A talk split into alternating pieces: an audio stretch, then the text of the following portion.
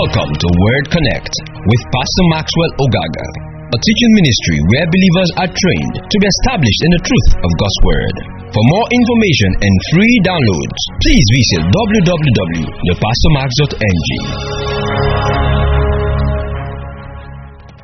Every time the teacher stands up, you're asking yourself, so when are we going to finish this and move on to something else? How many of you How many of you honestly cannot wait for us to get to something else? All right, so I, I, I do think that it's important, amen, that we learn these things. Uh, I'm glad with the conversations that are coming, some of our members reaching out. I'm glad the conversation is stirring. Yesterday, when I put up the topic we want to talk about today, um, a lady, a lawyer reached out to me and she said, uh, Oh, I wish I heard this message long ago. I had someone who wanted to, I mean, was all, I'm a good person, I'm all that, I'm all that, I'm all that. And um, at the end of the day, didn't accept the Lord Jesus and passed on. And he said, Oh, I wish I heard this message. I would have been able to speak to him. And uh, that's what we want to look at today. Will a morally good person get to heaven if they don't accept Jesus? Praise God. And we would look at it from God's word. And I'm trusting the Lord that we will receive light we will receive understanding and we would learn from it. Praise the name of the Lord. Let's pray. Let's get into the word. Father, thank you because I'm anointed to teach. Thank you because your people are anointed to receive. And together our faith is built up in the knowledge of the person of Jesus. I pray that light and understanding will come forth in and through your word. In Jesus' mighty name we pray. So we're asking a very simple question and we'll attempt to answer it from the Word of God. Will a morally good person be saved if they do not accept Jesus? And uh, many times we are in a culture right now where we, we, we found ourselves in a liberal culture. Our culture is very liberal right now it's difficult to, there are absolutely no boundaries. Whatever is right to you, it's okay with you. And there are consequences of this. There are consequences of this. So the first thing is, the first question we want to ask ourselves, where this is concerned, is who defines a good moral person? So if I say, for instance, would a morally good person be saved? So the first question I need to ask myself is who defines what is a good person? Who gives that definition? Right? Yeah, who, who defines what is good? Who defines what is good? Have you been in a situation where something is good to you and is bad to the other person? Have you, have you ever quarreled with your friend you did something that was good. In your mind, you thought it was good. And your friend got so upset. Right? So in that in that situation, who was good? you did something that was good. Your friend said it wasn't good. Now, who is good? You? What do you think? Tell me, what do you think? Who is good? You. Now, you think you're good because you decided that what you did is good. So you set your own standards of goodness. How many of you know you can't set exams and fail? Right? So the first thing we need to ask ourselves is who tells a human being that he is good? It is because he had decided that that is good. So he sets his own moral standards, which he cannot fall down. So for someone to say, I am morally good, is just blowing your own trumpet to say, well, these are my standards of goodness and I've met them, so I'm okay. Do you understand that? Okay. Somebody gets up and says, uh, I'm a guy and I love guys and I want to get married to guys. You say there's a problem with it. Why do you think there's a problem with it? To him, that's good. So when we even talk about goodness, it is based on our own personal definition of what goodness is because I can stand up and set my own goodness and say it's good to me. So if it's good to me and it's bad to you, you cannot judge me because that's good to me. So the first question we need to ask ourselves is to say, can a morally good person be saved or make it a heaven if they don't accept Jesus? The, the, the next question we need to ask ourselves is who defines goodness? So, is the standard different for each person?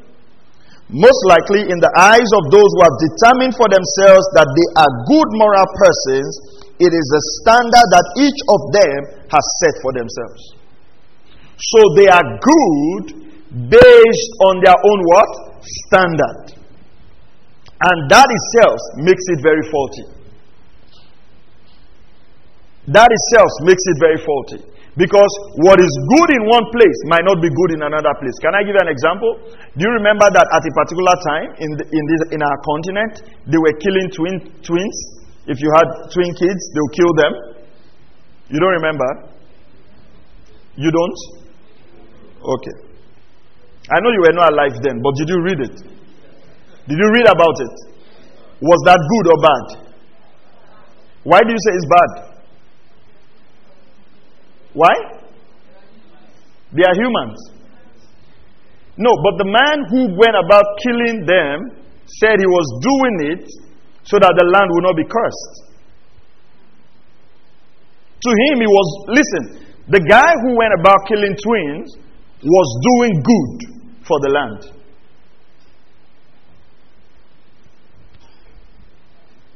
Can you see, can you see that?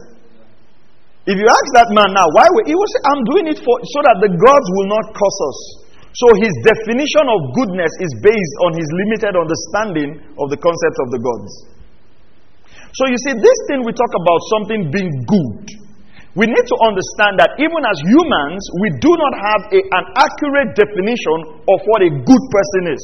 Because in our standard, a good person is whatever standards that we set for ourselves or we determine is good. So you cannot judge, you see, in life, if you don't have one strict standard to judge everybody, then truth becomes subjective and becomes relative. What that means is that truth will be subjected to my emotions. If this is truth for me, I accept it. If it's truth for you, you accept it. And what that does is that there will be no standard of justice. And if there's no standards of justice, then there's no basis of punishment. In this country, for instance, we've got laws. Of course, not all the time we keep the laws, but we've got laws. Now, if there are no definite laws, we cannot know who has broken the law. Right? Are, are you still with me? Yeah, you got to follow because when a man says, I'm a good person, what he's trying to say is, I have, I am good because of either what we as humans decide to be good Hmm? Or I am good because of what I decide to be good. Now, can I give you an example? Humans have now decided it's okay for guys and guys to get married. Is it a bad thing? Don't answer whether yes or no. I know. Is it a bad thing for guys and guys to get married? you think it's a bad thing, right? Okay. Now, society has decided it is good. And even nations are being punished for not accepting it. Foreign nations are withholding aids help from developed nations for not accepting that two guys should get married. Now, how do we do that now? But you say that's bad, but they say it's good because the person gets up and say, "This is how I was created. I have feelings for guys. I don't have feelings for ladies." And and then you want to judge that person. So for you, what you define as morally good is, oh, the person should not be that. But this person doesn't come to church. He doesn't believe in God, but he does not womanize. He does not. Uh, he does not cheat. He is good. He gives things to people. Now, what you have done is you've set your own standards of goodness that is exclusive to your emotional preference, which is subjective to what you think is good, but is not objective because it doesn't cover everybody. Now, when you cross the divide and you fly to another country, a developed country, for instance, you now say, Oh, it's okay. That's what they have chosen. That is good for them. And that person also have determined what is good based on the exclusivity of their environment that is subjective to what they believe is good. So, this question I want to ask you this morning is exactly what is good. So, good is subjective because we determine what is good for us. And the other person determines what is good for them. So if you say, Will a good person, will a morally good person be saved? The question I want to ask you is, Who is a morally good person? who sets the standards for good. So, if the standards for good is not set to cut across all humans, then goodness becomes subjective. Are you following this? Just follow. Follow by faith. Undoubtedly, it has been set at a level that we know we can reach. We have a right to believe whatever we want. But not everything we believe is right. We have a right to believe everything we want, but not everything we believe is right. Now, let me give you something. In, in, um, in Mark chapter 10, verse 17 to 27, Mark chapter 10, verse 17 to 27, an interesting thing happened there. The rich young ruler came to Jesus and says, Good teacher. And then the man said, no one is good but God. No one is good but God. And you see, you know why I, I, I really. Let me tell you the reason I want to deal with this, right? No, Mark chapter 10, you start from verse 17. That's the last verse. Go to verse 17. Mark 10, 17. As he was setting out on a journey, a man ran up to him and knelt before him and asked him, Good teacher, what shall I do to inherit eternal life? And Jesus said to him, Why do you call me good? No one is good except God alone. In this particular passage of scripture, you realize that God ties goodness, Jesus ties goodness to God. So when we talk about goodness, we're not just talking about moral acts, we're talking about nature. I want you to follow that. When we talk about goodness in the scripture, we're not just talking about moral act. We're talking about what? In nature. Now, if two things, and please follow me very carefully. Atheists, those who don't believe that God exists, believes that the creation came as a result of what? Either the Big Bang theory, there was a Big Bang and creation was set in motion, or the theory of evolution. Right? And you've got to understand this. There are underlying philosophies why people act the way they act. There are underlying philosophies. And Christians must not be too naive not to understand the underlying philosophy. Now, atheists who don't believe in God believes that the creation came into existence because of what? Either the evolution theory, man evolved, or the Big Bang theory. Those are the two theories that are strong. Christians, we believe that creation came as a result of who? God created, right? Or you don't know how creation came? You think your grand uncle is a monkey? I don't think so. So, listen very carefully. This is the foundation of the argument. An atheist believes that we came as a result of what? Evolution or the Big Bang theory. So there was a Big Bang and the earth evolved, or there was evolution and we came out from ape. They came out from ape, not we. Just to be clear on that. And then we believe that God created. Genesis 1 1. Now listen carefully. If, my, if the foundation of my philosophy is what, then I determine my own goodness. Because what is intangible, it cannot set rules for me, so I congregate my own rules. I need you to follow very carefully. I'm going to read scriptures to you, but just follow the logical argument carefully. All right? If it is what that brought me into this universe, then I can determine my own goodness. Because if it is what that brought me into this universe, then I'm not responsible to anybody. Do you agree on that? Or do you think that logic is correct? I mean, if your granduncle is, is a cheap person, I mean, you can determine what is good. Because that cheap person is not going to hold you responsible for doing something. Do you think so? Or imagine all of us, we just said, Bwah, and we all just appeared. I mean, nobody's going to hold you to any standards. Right? But if my underlying philosophy is who, then the man who created me is the one who holds me to the standard of what is good. Are you following this now? So, understanding goodness have to come from a foundation of listen, what do we actually believe as Christians? If we believe that God created the world, created the universe, if we believe right? If we believe that God created the universe, right? And we believe the things I've been teaching you in the last two Sundays, that Jesus claims to be the Son of God, and He resurrected, and there are the proofs of resurrection, and everything He said about God is true, that means it is God who sets the standards of who is good. Not our thoughts, not our mindsets. All right, so let's go on. If it is God, if God is to determine that which constitutes a good moral person, everybody has already failed that test. Now, somebody say, what about those who kept the law? In James chapter 2, verse 10, the Bible says, For whosoever shall keep the whole law and yet stumble in one point, he is become guilty of all.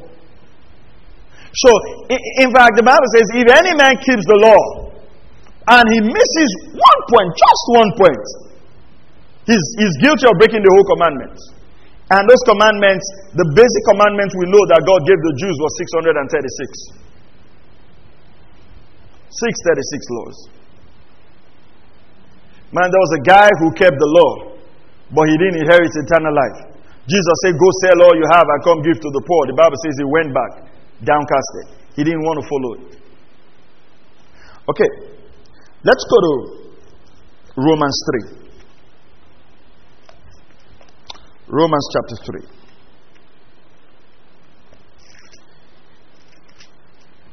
Verse 23.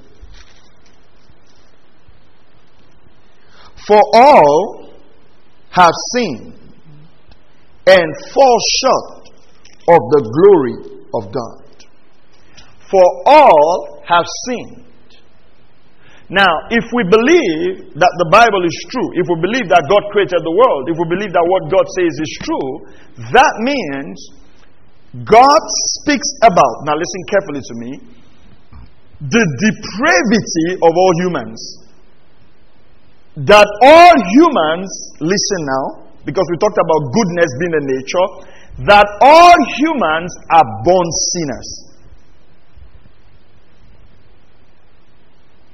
All humans are born sinners. So if all humans are born sinners, they've already fallen short of the glory of God. It means that within them by nature, there's no capacity for goodness. David said, In sin did my mother conceive me. People refer that to the fact that probably uh, the, the, the, he was born by an illicit relationship between his father and his mother, but that, that can have a contextual meaning. But that also means that everybody who comes in the world is born a sinner. That is to say, when we talk about goodness, we're not just talking about acts, we're talking about a nature. Are you following this? All right. Do you agree with that? Do you agree with that? Or you don't agree? Do you agree that everybody who is born is born a sinner? If you don't agree, I'll just give you an example. Who, who taught you to lie? Did, did any of you attend a short course online? Anybody here? Who did a quick course online? Say, we, we teach you how to lie, how to lie, how to manage lies. You know, you can sign up on our WhatsApp channel, just 5,000 for good lies, 6,000 for white lies. How many of you enrolled for such a course? How many of you know your children lie by default? They grow up lying. Now, this is very simple. When your children start growing up, you now have to train them not to lie. You don't train them to lie, you train them not to lie. That means the, the code of lying was embedded in them right from birth. And it's you and your, your husband that are the father. So we know where they got it from. So you can't say, Who taught you to lie? Uh, who taught you? You're the grandmaster. So that means when you give birth to a child, the default nature of the fallen man is in that child already. So the child can lie, the child can, and then if that is not controlled, if that is that scripture says train up a child in the way that should go, if it, or you will not, if that is not controlled, it, it, it spirals into something else. But what I just want to say is this listen. The scripture says that every man is born a sinner. So if every man is born a sinner, the capacity for good is not in every man. Praise God. Let's go to Romans chapter 3.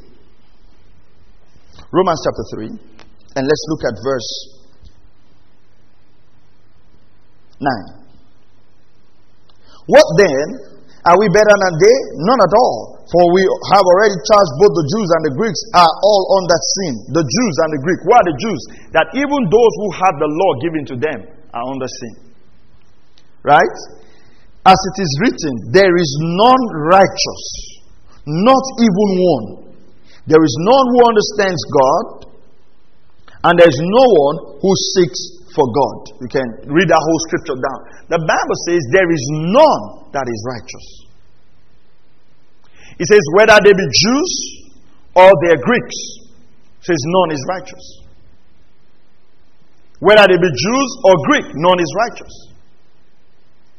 So, the, the, the fact that, and I'm going to show you from scriptures people who did good acts, and but they still had to receive the message of salvation to be saved.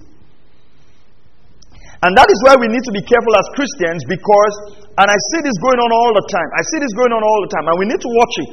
Because I see where today we have replaced acts of charity with preaching the message. We have replaced acts of charity with preaching the message. And we even, and I, and I, and I fear for some of our Christian sisters because you see, you, you hear somebody say, I will, I will even just marry a Muslim man who is good than all these Christians who are hypocritical. Have you heard that? Have you said that? Huh? And you hear people say, I don't, I don't even have friends in church. I'm not into all this hypocrisy. My friends don't go to church, but they are very good people. You see, what that, what that philosophy does for you is you will never preach the message of salvation to them. And it's bad. Because what you're actually, you're watching your friends go to hell on a Ferrari and you're excited about it. Because we also have, and I'm going to teach about that, who is a Christian. You see, we have a misunderstanding that everybody that sits in church on Sunday is a Christian. I don't know who taught us that. There are people who come to church for years, they are not born again. Are you following this? Because we see that all the time now. We see people going into acts of charity, acts of mercy, and they just want to be good in the world standard, and they're not, they're not preaching the gospel. And someone say, well, when the missionaries came, they gave us books, they gave us school, but did we not convert from our idols? The essence of their school was their conversion from idols. They did not give us school so we'll be educated idolaters. That's what we do today. We go somewhere, we give people food, we give them drinks, we give them everything. And just say, no, don't present the gospel like that. They will reject it. Just, just tell them, just tell them there was a Jewish man who came, if you like. And then the scripture says, listen, the scripture says the gospel is the power of God unto salvation. It's the foolishness of the preaching of the cross that brings salvation. Okay, so the Bible says there's no one who is righteous. There's no one who is righteous. So this thing is a nature thing. It's not just about acts. It's not just about acts. I'll give you an example. You're dating this guy. He's very good to you. Hmm? Very good to you. Very good to you. Whatever you want, he buys for you. Takes you out. Takes you in. Takes you everywhere. You are everywhere. Nice person. But then this guy, in his company, is, is, is not putting the straight figures. Is that a good person? you see, you're finding it difficult to answer now because you're in an environment where we rationalize evil. Yeah. It's straightforward. Is the person a good person? But I want to ask you a question. Is he a bad person to you? He didn't steal your money. Rather, he's taking you out, he's buying stuff for you, he's doing things for you, but then he's stealing from the company. So why do you say he's a bad person? What gives you the standard to say he's a bad person? So you see, this thing about someone is good, sometimes the person is good because it's relative to you. So there needs to be a standard of goodness that cuts across whether it is me whether it is you, whether it is to God, whether you understand what I'm saying? That's where a creator comes in. The creator who creates us now tells us this is good and this is bad.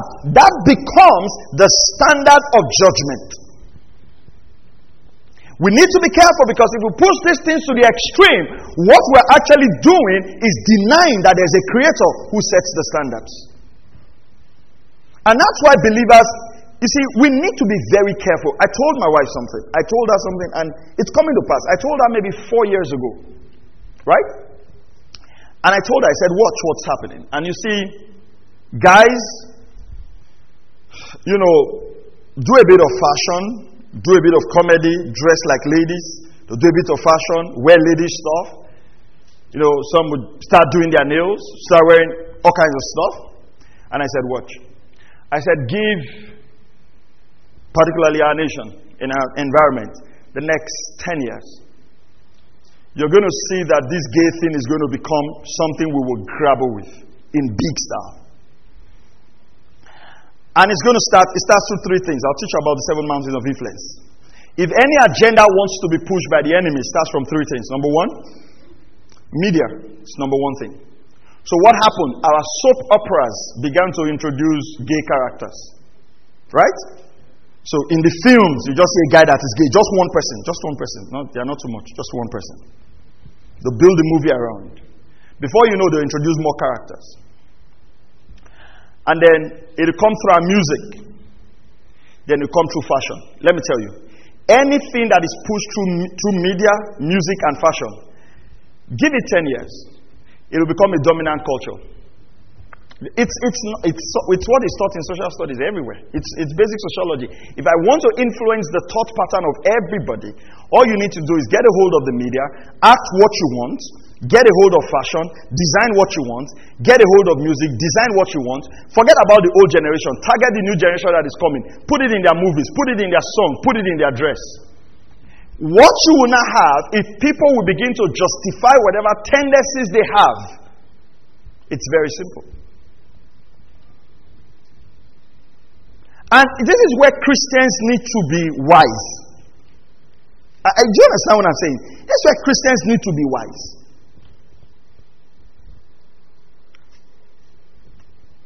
I know the popular show going on now. There are believers who have sides. Hmm? Say, this one must win. Hmm. I'm following this thing.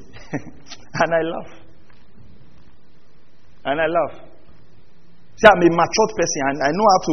No, it's not about you being matured. It's about you collaborating with the agenda of the enemy. And that's why there's no struggle with cohabitation today. Go to our university campuses, you'll find a lot of people who staying with people they are not married with. That's where it starts from. It becomes normal. It desensitizes your conscience. The devil is not playing.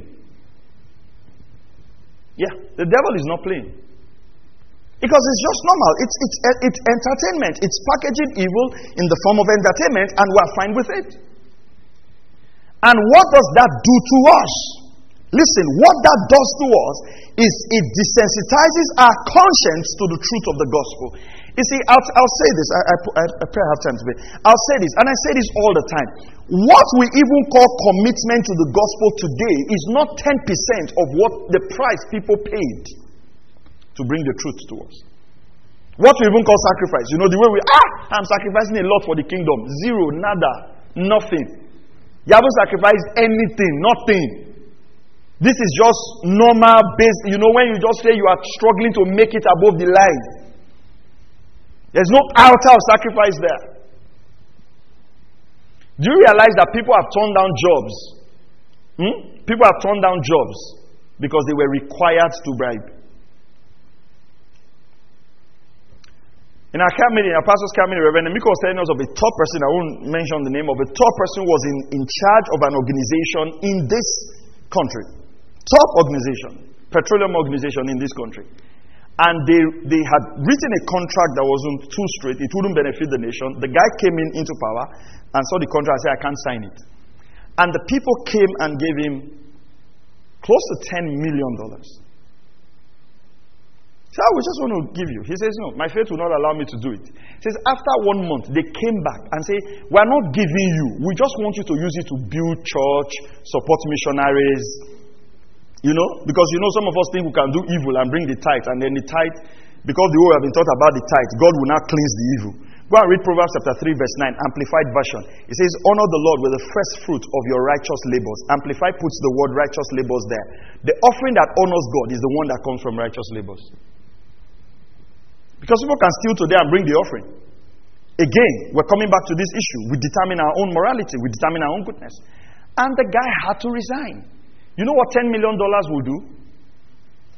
Nobody will know, and you would sign a contract. That's why sometimes when people say things, I say, I don't just know it happened. God just, ah, this thing. You need to be careful. You need to be careful. I'm not saying God doesn't work miracles.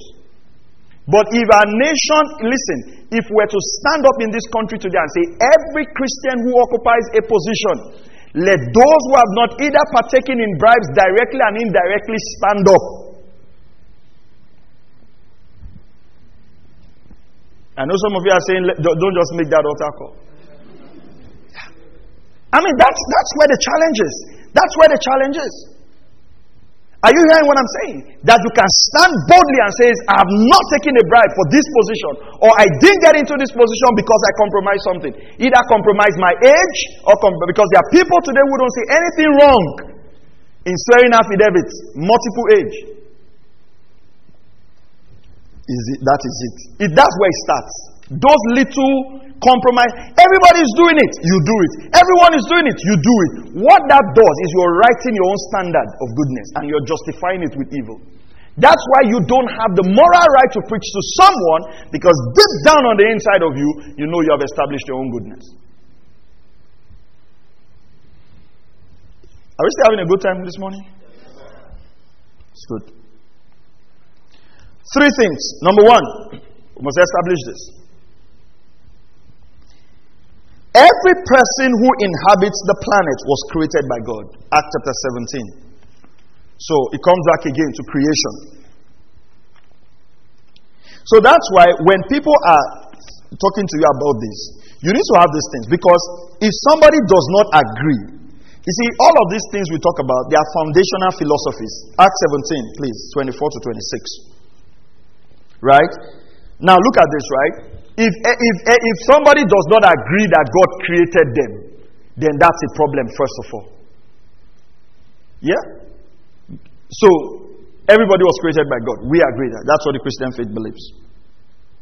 So, uh, I said you should read what? 24 to 26. The God who made the world and all things in it, since he is Lord of heaven and earth, does not dwell in temples made with hands, nor is served by human hands, as though he needed anything, since he himself gives to all people life and breath and all things. And he made from one man, from one man, every nation of mankind to live on the face of the earth, having determined their appointed times and boundaries of their habitation, that they will seek God if perhaps they might grope for him and find him, though he is not far from each of us. So, first of all, we understand underlying philosophy God created all men from one man. And when that man fell, the seed that proceeded from him had the fallen nature. That is why you see the first creation, Cain and Abel, the first uh, uh, kids, uh, um, Cain and Abel, when, who killed who now? Cain killed Abel, right? He, didn't take lessons in murder. He didn't take lessons in murder. Did you see where Cain signed up for a WhatsApp class on murder? No. What happened? That's the nature within him.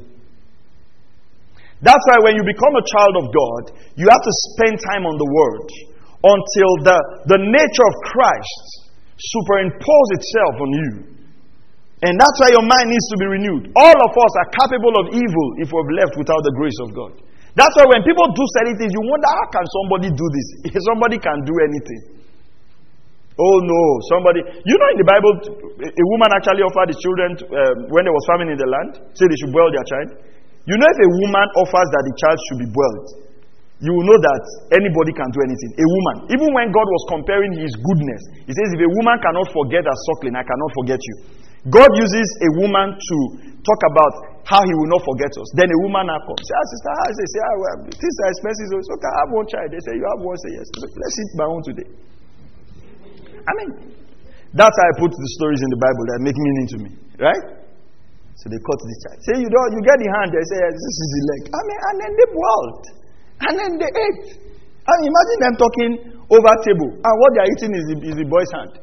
Try this finger sweet, so it's, it's farming, no, it's not for family. you know. And then has finished eating. Okay, it's your turn. And the woman said, and then now let me tell you, if that woman did not refuse, those two uh, of course, I'm using women because that's what I'm, I'm sure a lot of people would have eaten.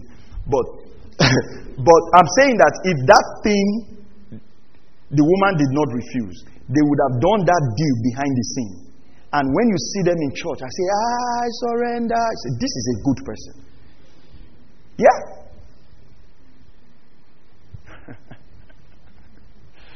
so you understand this? And I'll talk about this because when we stretch goodness, we don't even talk about the thoughts life of people. Because they are only good because we see their acts of goodness, but we don't see their thoughts. So Jesus says that if you look at a woman lustfully, you have committed adultery. So somebody can undress a woman with his eyes and his focus. And the, the focus, you think that this guy is paying attention. Mm, I've never seen somebody. And the person has pulled shirts, pulled pants, pulled everything. And you say, and you say, this guy is a good man. When they are preaching, just looking, looking. He's soaking in everything pastor is saying. Meanwhile, the man is, is, is, is in the bedroom. So how does that man become a good man? Do you understand these things? I, I'm, I'm using extreme examples to just tell you that this word, G O O D, it's a nature, it's not an act. So when you stand and say, I'm a good person, God shall accept me because I'm a good person, God is watching. Let's leave your acts. What about your thoughts? That's why righteousness is a gift. Are you hearing what I'm saying? We now have to be humble to say, God, you know what? Of our own selves, we cannot be good it now points us to the need of a Savior. So, to establish your own goodness so you can make heaven without Christ is to be proud to say, I don't need a Savior. And that is the underlying fact. The underlying fact of why people push their morality in front is because they don't want to recognize their need for a Savior because they don't want to accept the verdict of God that all men have sinned. Praise God. Okay? So, number one, we established that every person was created by God. Number two, you know, very interesting. Oh, uh, okay, I think I have time. Very interesting. I'll tell you a story about this verse, right? I was traveling, I think last month, I was coming from Warri, and I was traveling, and I was traveling with this guy. And uh, we're talking. He says, I don't like pastors. I, all these charismatic pastors. I mean, you know, it's like you walk somewhere and person says he doesn't like you. You know, you say, all these charismatic pastors, all they are about money and everything. So, so he said something. So I now said, Oh, wow. I said, How many pastors don't you like? How many have you met? He said, uh, uh, I've been to church a few times. I watch a lot of them on TV. And I said, Okay. So we're talking, and then he talked, he said something about culture. So he said, Christians don't allow people to practice culture. You know, and all of that. So I told him, I said, uh, Do you, do you, do you go to church? He said, Yes. Oh, he's a Christian. I said, Have you read Acts chapter 16? He said, Yes. So I said, Okay. So I engaged him with Acts chapter 16. All right? Let's, let's read it. Let me, let me show you the engagement I engaged him. Okay, we read up to verse 27. Uh, verse 26. God says He created every man, determined their habitations and their boundaries that they would seek God, if perhaps they might grope for Him and find Him, though He is not far from each one of us. For in Him we live, we move, exist, and even some of our own poets have said, For we're also His children. Being the children of God, we ought not to think that the divine nature is like gold or silver or stone, or an image formed by art. What? And the thought of man. Therefore, having overlooked the times of ignorance, God is now declaring to men that all people everywhere should repent. I said the issue is this by the thought of man, man creates gold, silver, and those things and infuses the divine nature of God upon them and starts worshiping them. But those things, according to Acts chapter 6, chapter that we just read, was designed to lead man to seek for God. So I give him an example. What happens in a masquerade? If a masquerade wear all those things they wear, bead, all of those things, whatever is a masquerade is every natural thing that was taken to dress up a masquerade. You know, a masquerade did not come with dress, right? And me and you know that the masquerade is your uncle. Right? Yeah. So the masquerade is your uncle. Not my uncle, but your uncle. All right? So they take a cloth, red cloth, regular red cloth. They cut it in pieces, right? They take a regular mirror. They cut it in pieces. They take wood, they take palm frond, they now wear your uncle that. And then he starts dancing. And then we start offering sacrifices. That's where the mistake is. We have, by our own thoughts, infused the divine nature into that masquerade. It is the same red cloth you wear.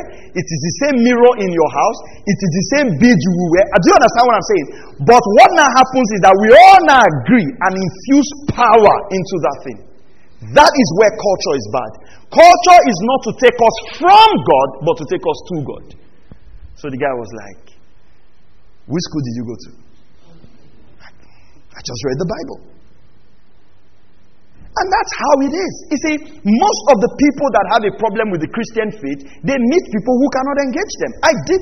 There's nowhere the Bible says that culture is bad. God created culture. God created everything. But what we do is that He says, listen, we should not think that the divine nature is like gold, silver, or stone, or an image formed by the art or the thought of man. Immediately we have that thought, we move away from the true worship of God into idolatry. So, what is idolatry? Idolatry is simply where man infuses power into creation. That's the problem with idolatry. I mean, and the guy was like, wow, wow. Well, there's nothing wow there. It's simple. It's just because all the time when you go to church, what you just hear is there's an open door for you, divine breakthrough, things will turn around. So you've never used your logical mind to engage the scriptures. Christianity is logical, it's intellectual. Christianity is it can be proven. There are places for miracles and the supernatural, don't get me wrong. But what I'm trying to say is listen, we are not dull people for believing in God. Are you hearing what I'm saying? It's not just a mysterious thing, oh, oh, and I believe in Jesus. That's not just it. The Christian faith can be proven. The Christian faith can be defended.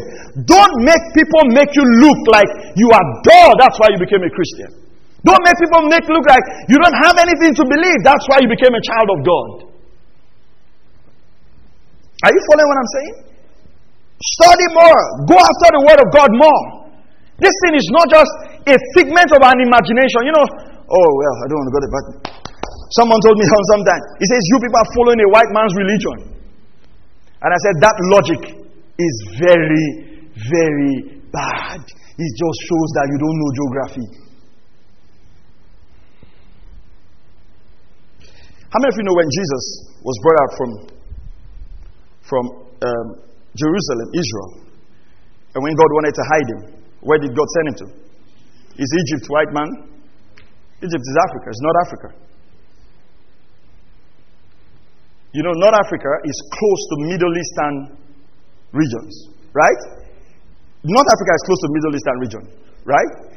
that is the culture that was closest to where Jesus was being born, so that there will be no culture shock. The culture was almost the same.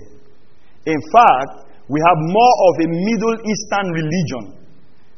It's more Palestinian than American. The only thing is that American people took the gospel, packaged it, printed it, and brought it to us. It's not a white man's religion.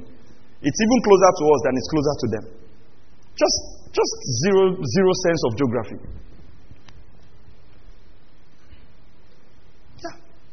And then somebody say, well, why don't you allow us worship all these our gods?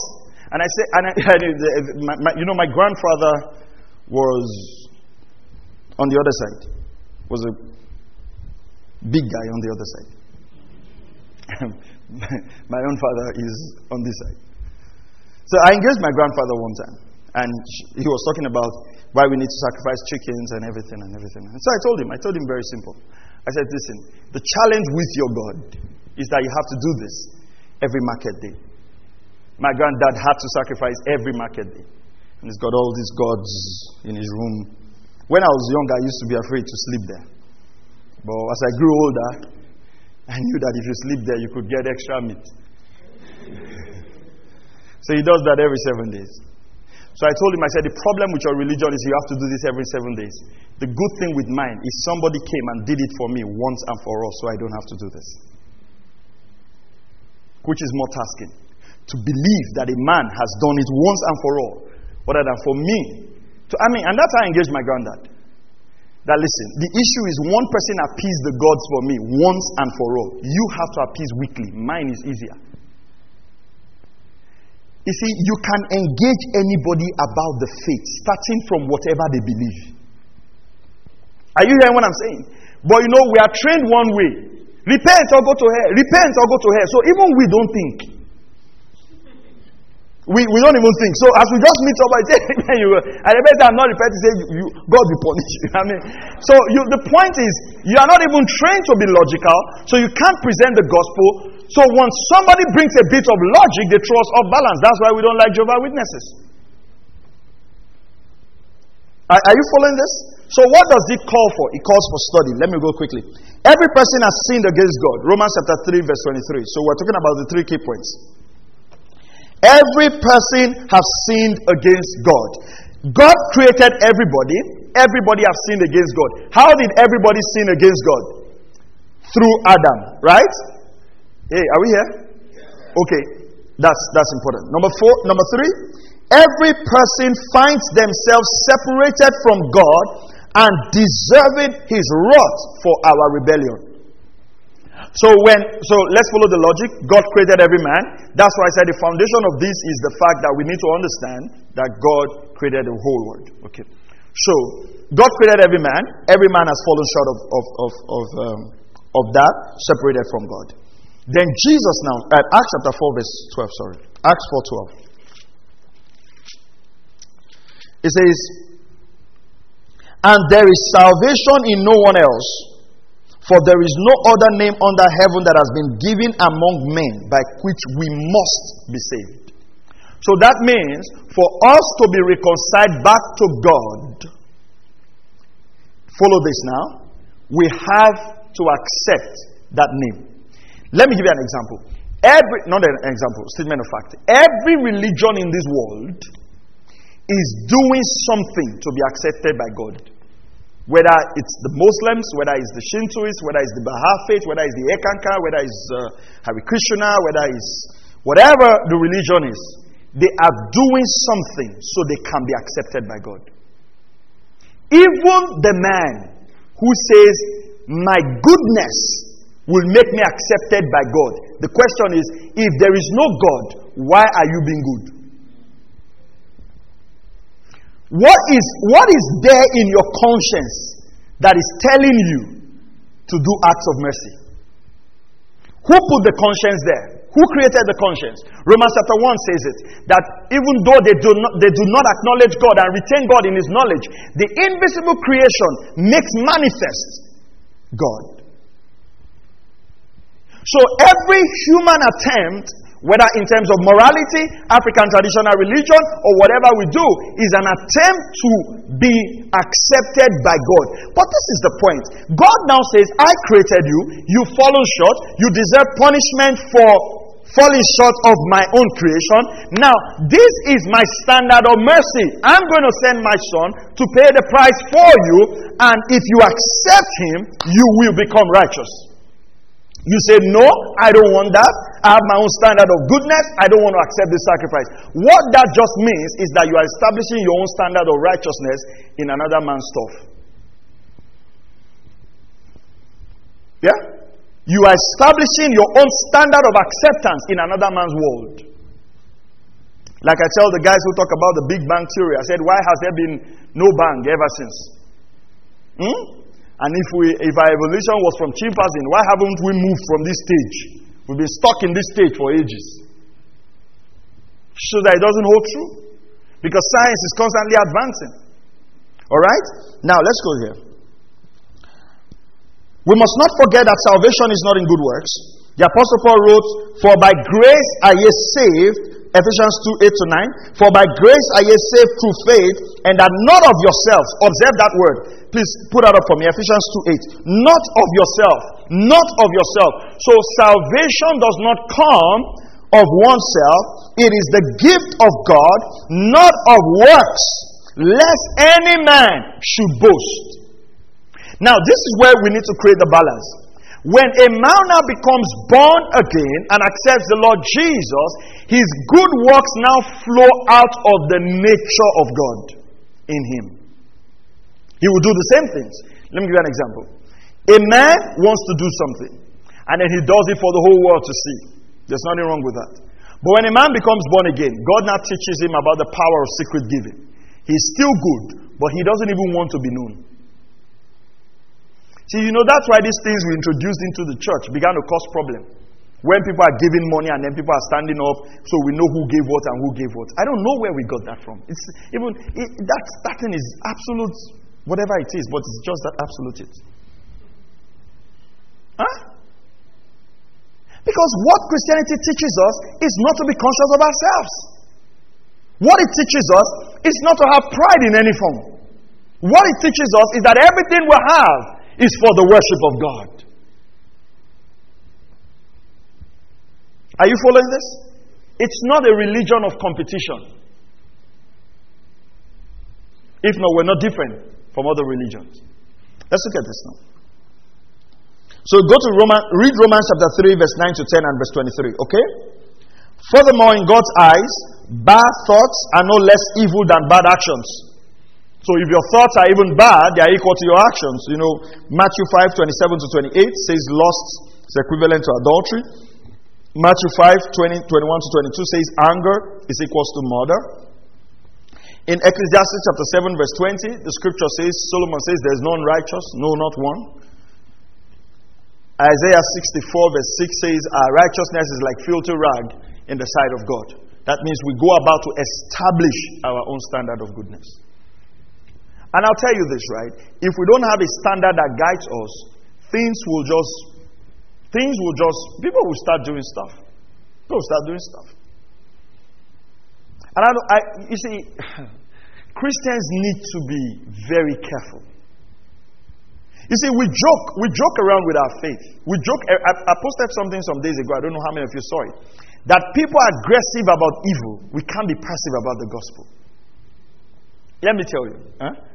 You see, all these things we're doing, like, I mean, there's nothing wrong with it. All these are prosperity, whatever. There's nothing wrong with it. Don't get me wrong. But if we come to a state where we become persecuted for our faith, hmm, all these things we have acquired will not mean anything to us. Are you hearing what I'm saying? Nothing. You know, the people of the other faith think it is a good thing if you are killed for not accepting their faith. That is, to them it is good, qualifies them for several virgins in heaven. Who doesn't want a virgin? Especially in heaven. I mean, you know, on the earth, you know they can come and harass you. Now, this one is permanent in the realm of the spirit. Not one, not two, maybe seven. my brother, I'll kill you. Are you following what I'm saying? So, what I'm trying to say is this thing. They'll tell you, oh, that's the extreme part of it. Uh, whatever it is. You realize, you realize that to them, that is good. So, if you ask someone from that end, they will tell you that's a good man.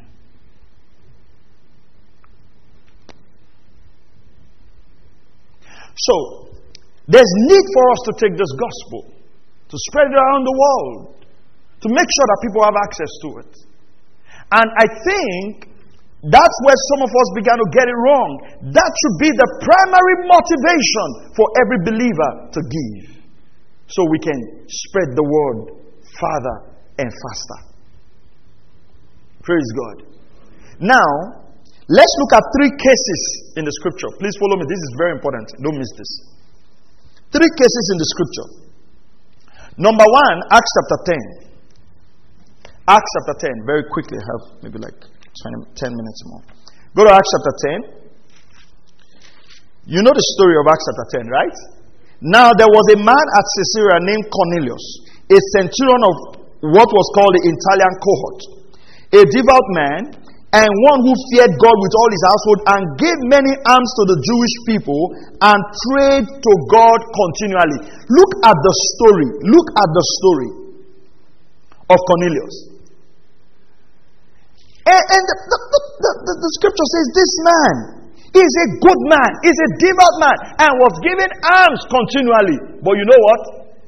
In the sight of God, he didn't meet the requirement. Why? Because he hadn't come under the name that needs to be saved. So, what happened? God now instructs him to go and fetch Peter, and that Peter will tell him words by which he will be saved. Say, Go send for Peter, and he will tell you words by which you will be saved. Now that means that the alms of this man, the prayer of this man, as good as this man, did not qualify him to be saved. Until Peter came, and you can read the story when you get home. What happened? Peter came and spoke words to him, and he got saved. Although he was morally good, he was not saved. You see, let me tell you, what this man was doing in Acts chapter 10, verse 2, even some Christian families don't do it.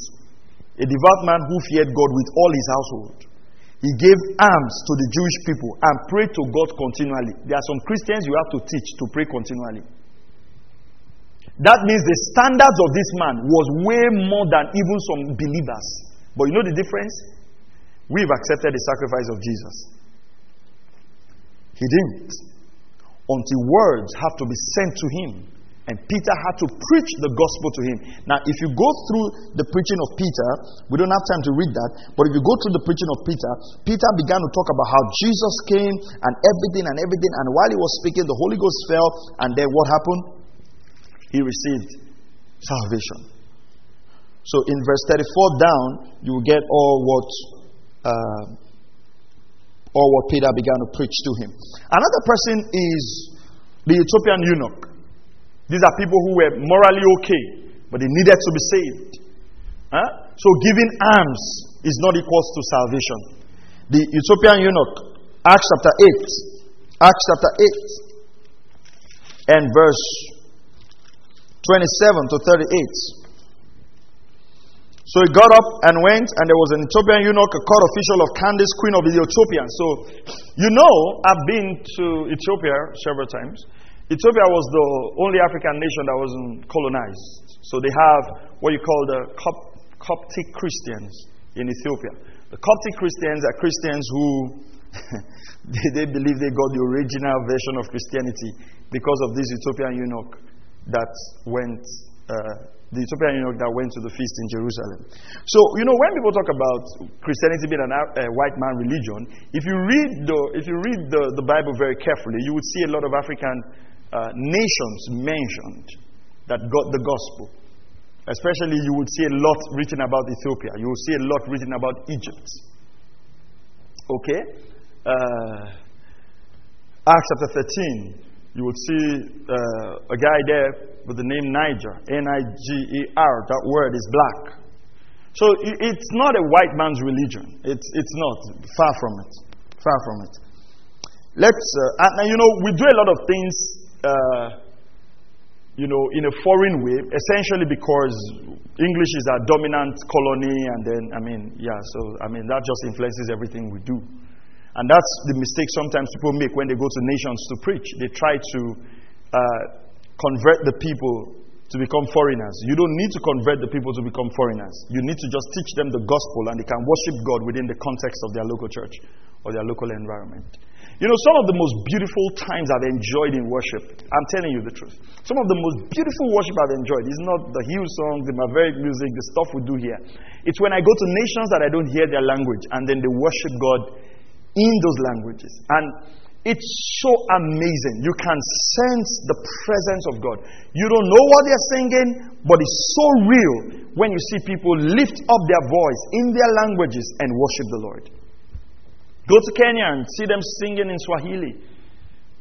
It's so amazing. So amazing. I don't have any clue of what they're singing, but you can just know that this is pure worship. There's something about the lifting of our culture up to God in the purity, in its purest form, in worship to our God. In worship to our God. Praise the name of the Lord. All right. So, um, 27? Verse, what now? Verse 28 And he was returning and sitting in his chariot and was reading the prophet Isaiah. Then the Spirit said to Philip, Go up and join this chariot. Philip ran out and heard him reading Isaiah the prophet. Do you understand what you're reading? And he said, Well, how, can, how could I unless someone guides me? And invited Philip to come up and sit with him in the chariot. Now, you know the passage and everything. So uh, he read, and Philip from that place began to explain the gospel to him from the book of Isaiah. Began to explain the gospel to him when in Acts chapter 8. And then he says, What stopped me from being baptized? This man went to a religious festival. This man was reading the book of Isaiah, but he was not saved. Are you hearing what I'm saying? Are you hearing what I'm saying? That's why, for my single brothers and sisters, when you want to marry, it's not just somebody who comes to church. Find out if the man is saved, if he has a walk with God. Anybody can come to church, especially on Sundays. Because somebody, ah, I'll just be at home now. No, ah, let me go and watch it. That's why you see December 31st, the churches are full. One of the reasons I don't do December 31st service, churches are full. Everybody, last minute crossing. Some people just hold their cigar, just enter. and then they just, just off the thing quickly. Just enter. Hi, Sawa, you're from Father, open. Confess all their sins. Receive forgiveness. January 1st, don't mind those stupid pastors, thieves want me to come and pay tithe. I mean, there's no. Do you understand? You see, we, ha- we don't have to make people assume that they are saved. We have to take them through the gospel to understand why, first of all, they need to be saved and then willingly accept salvation. Are you hearing what I'm saying? Because if you don't go that way, people will establish their own righteousness. Okay. Then I don't have time to talk to you about Saul, okay? Saul, Acts 23, verse 3 to 16. He was strict. Uh, Acts chapter 22, sorry, verse 3 to 16. Please go home and read it. He was very strict with the Jewish law. Uh, in Philippians chapter 3, verse 5 to 6, he says he was the Hebrew of the Hebrews, blameless according to the law, but he was not saved. In Galatians 1 13 to 14, he says he was zealous for the traditions of the Father. How many of you know that when Paul was killing Christians, he, he thought he was a good man? Do you think you, you thought Paul was? No, the guy didn't think he was sinning. That's why we say when someone say I'm a good person, the question is who is establishing that standard? Because you can establish that standard for yourself and meet your own standard and proclaim yourself good. When Paul was killing Christians, he thought he was doing God a favor. Yeah. He said he was blameless according to the law, kept all the law. He was zealous in the traditions of his fathers. But yet he was not saved. Yet to the Jews, he was a good man. So our religious works does not qualify us to be good. That's why you find people who deny the lordship of Jesus. We do everything Christians do. You say, I pray, but I pray my own way.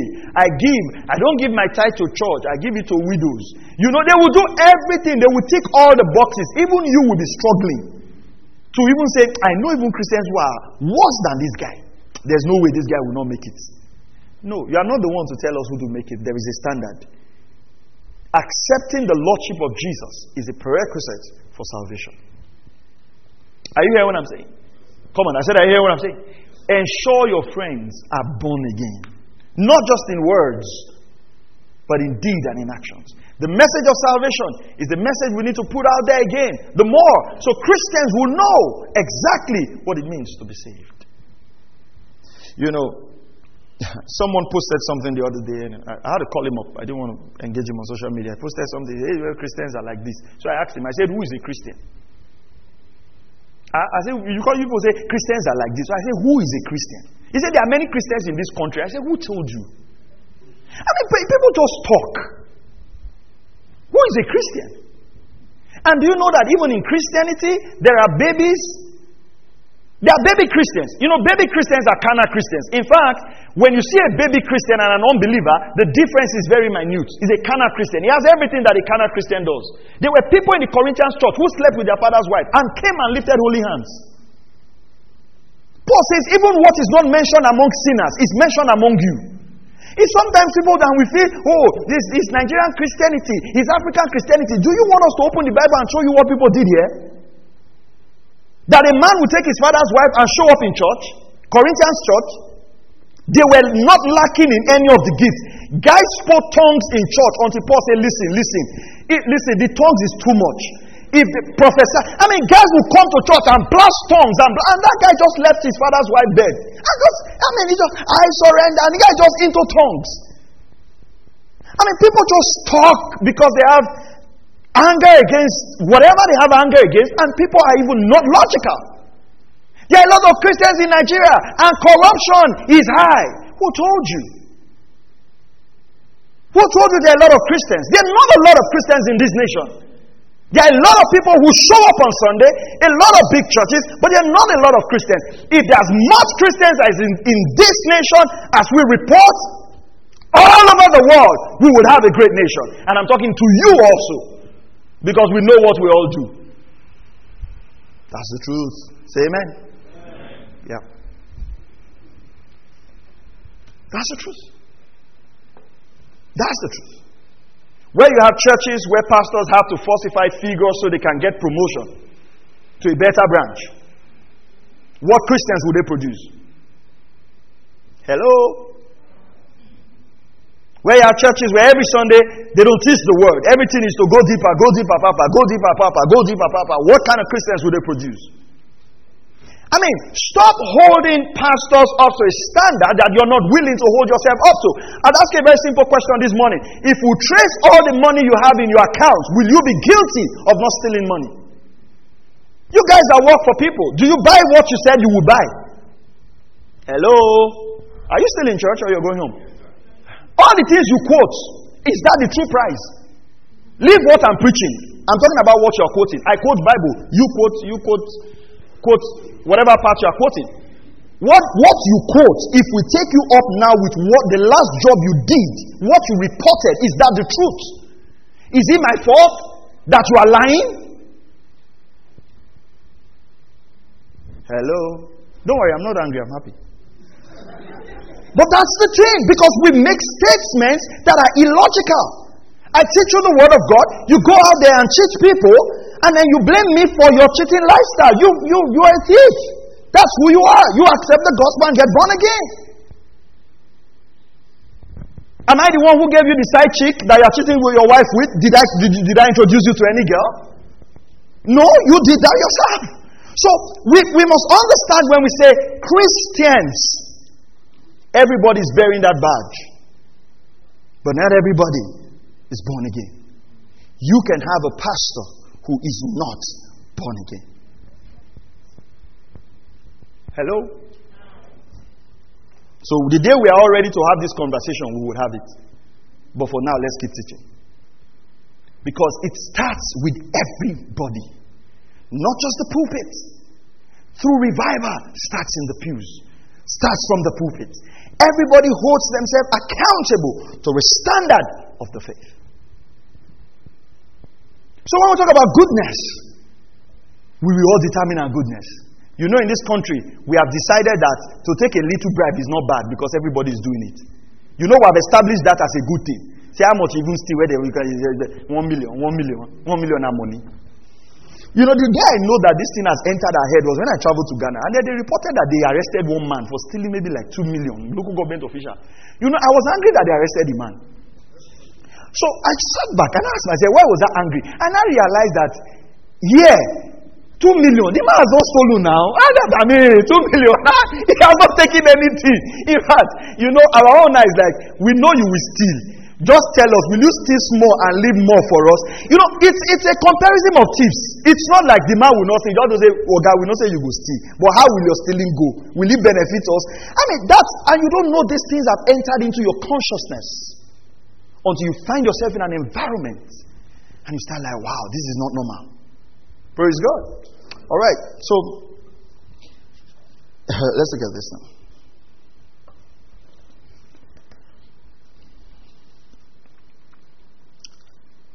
So the only way a man can be saved is to accept the, the, the gift of Christ. Christ is sinless. So Christ has no sin. So he's the one who is qualified to pay for our sins. I want to give you all the scriptures that say Christ is sinless. So just write them down, okay? Christ is sinless. Isaiah 53, verse 9. Isaiah 53, 9. Just write them quickly, our time is up. 2 Corinthians 5.21. Isaiah 53, 9. 2 Corinthians 5.21. Hebrews 4.15. 1 Peter 2.22. 1 John 3 5. I'll go through it again. Christ is sinless. Okay? Isaiah 53 9. 2 Corinthians 5 21. Hebrews 4 15. 1 Peter 2 22. 1 John 3 5. And when his accusers came, they could find no sin in him. John 8 46. He asked them very clearly, Can any of you prove me guilty of sin? Jesus is the only one who stood on this earth and looked at people in the eye and said, Can you prove me guilty of sin? That is why, for us to be righteous, we have to accept his sacrifice. He's the only one was not guilty of sin, either in action or in thoughts. John 8 46. So you can put that there. Then he is therefore the only way to God. See, we have established three things here. Just bear with me. I know our time is gone, but just bear with me. Look at this. Christ is sinless. Christ is sinless. Isaiah 53 9, 2 Corinthians 5 21, Hebrews 4 15, 1 Peter 2 22, 1 John 3 5. He confidently challenges accusers to find fault. Can any of you prove me guilty? And none did. John 8 46. If these assertions are true, therefore Jesus is the only way to God.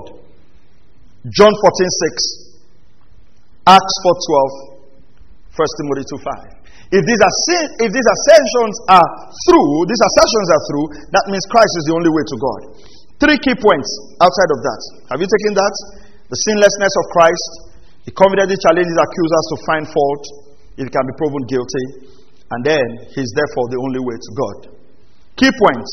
To think that one can be saved as a good moral person is to think that one can be saved apart from the blood of Christ. To think that one can be saved as a good moral person is to think that one can be saved apart from the blood of Christ. Number two, this means that to think that one can be saved as a good person is to think that God needlessly and cruelly sent his son to die the worst of deaths. If a man can get to God without Christ, it means that God was cruel to send Jesus to die such a death. We watched the video on Wednesday. That cruel death on the cross for no reason. Then, number three, to think that one can be saved as a good moral person is to think that he can save himself, making both God and Christ irrelevant. If a man can be saved as a good moral person, it means that person is saying, Listen, I can save myself, therefore God is irrelevant, therefore Jesus is irrelevant. To say a man can be saved just because he's good means to make God and Jesus Christ irrelevant. I'll give you two scriptures and then I'll give you a quote and we're done. Second Corinthians chapter 10 verse 8 Paul says, "For not he that commended himself is approved, but whom the Lord commended." The one who commends himself is not the one who is approved, but he that the Lord commends. It's not the one who says, I'm good, that is approved, but he that is approved by God. And how is a man approved by God? By accepting the sacrifice that he offered. If a good man can be saved, then the blood of Jesus was shed in vain. Because we know that the blood of Jesus was shed for the remission of sins. Matthew 6, Matthew 26, verse 28. I'll leave you with this quote by a Christian leader, and then we can pray. These days, it's not just that the line between right and wrong has been made unclear. Today, Christians are being asked by our culture today to erase the lines and move the fences. And if that were not bad enough, we are being asked to join in the celebration cry by those who have thrown off the restraints religion has imposed upon them. It is not just that they ask that we accept, but they now demand of us to celebrate it too. This is where we find ourselves in our world today. And not only are they saying, listen, you guys have to accept us, but they, they are almost compelling us to celebrate them. And that's why I want to urge you today to contend for the faith. To contend for the faith. To stand for the faith. Support the faith. Support preachers who are teaching the truth. Get the word of God out there. There's a dying world out there that we need to reach with the message of life. Praise the name of the Lord. Father, we thank you. We thank you this morning for the sacrifice of your Son again. We thank you for salvation. We ask, Father God, for those who are not saved, that they will hear the truth of God's word. They will come to the foot of the cross and the blood of Jesus that was shed for the remission of sins will be shed on their behalf. I thank you, Father. In Jesus' mighty name we pray. Amen. Have you been blessed? Amen. Okay. Um, we're, we're, we're having good times on Wednesdays. Please try and come for the Wednesday service. How many of you have been enjoying our Wednesday meetings? Awesome. Then I want to say this, right? Quickly while we receive our offerings. Get the offerings ready. I want to thank all of you who are giving consistently and constantly. Thank you so much. Your giving is appreciated, your giving is received, and it's helping us to preach, helping us to do what we do. I want to thank you, especially this morning, for giving. And uh, keep giving, the Lord, as the Lord prospers you. Amen. Amen. Praise God. Let's pray about offerings. Father, thank you. We call every seed blessed in Jesus' name.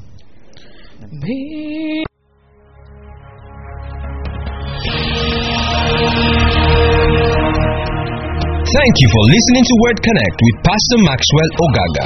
We encourage you to share this message with your friends and loved ones. For more information and free downloads, please visit www.pastormax.ng.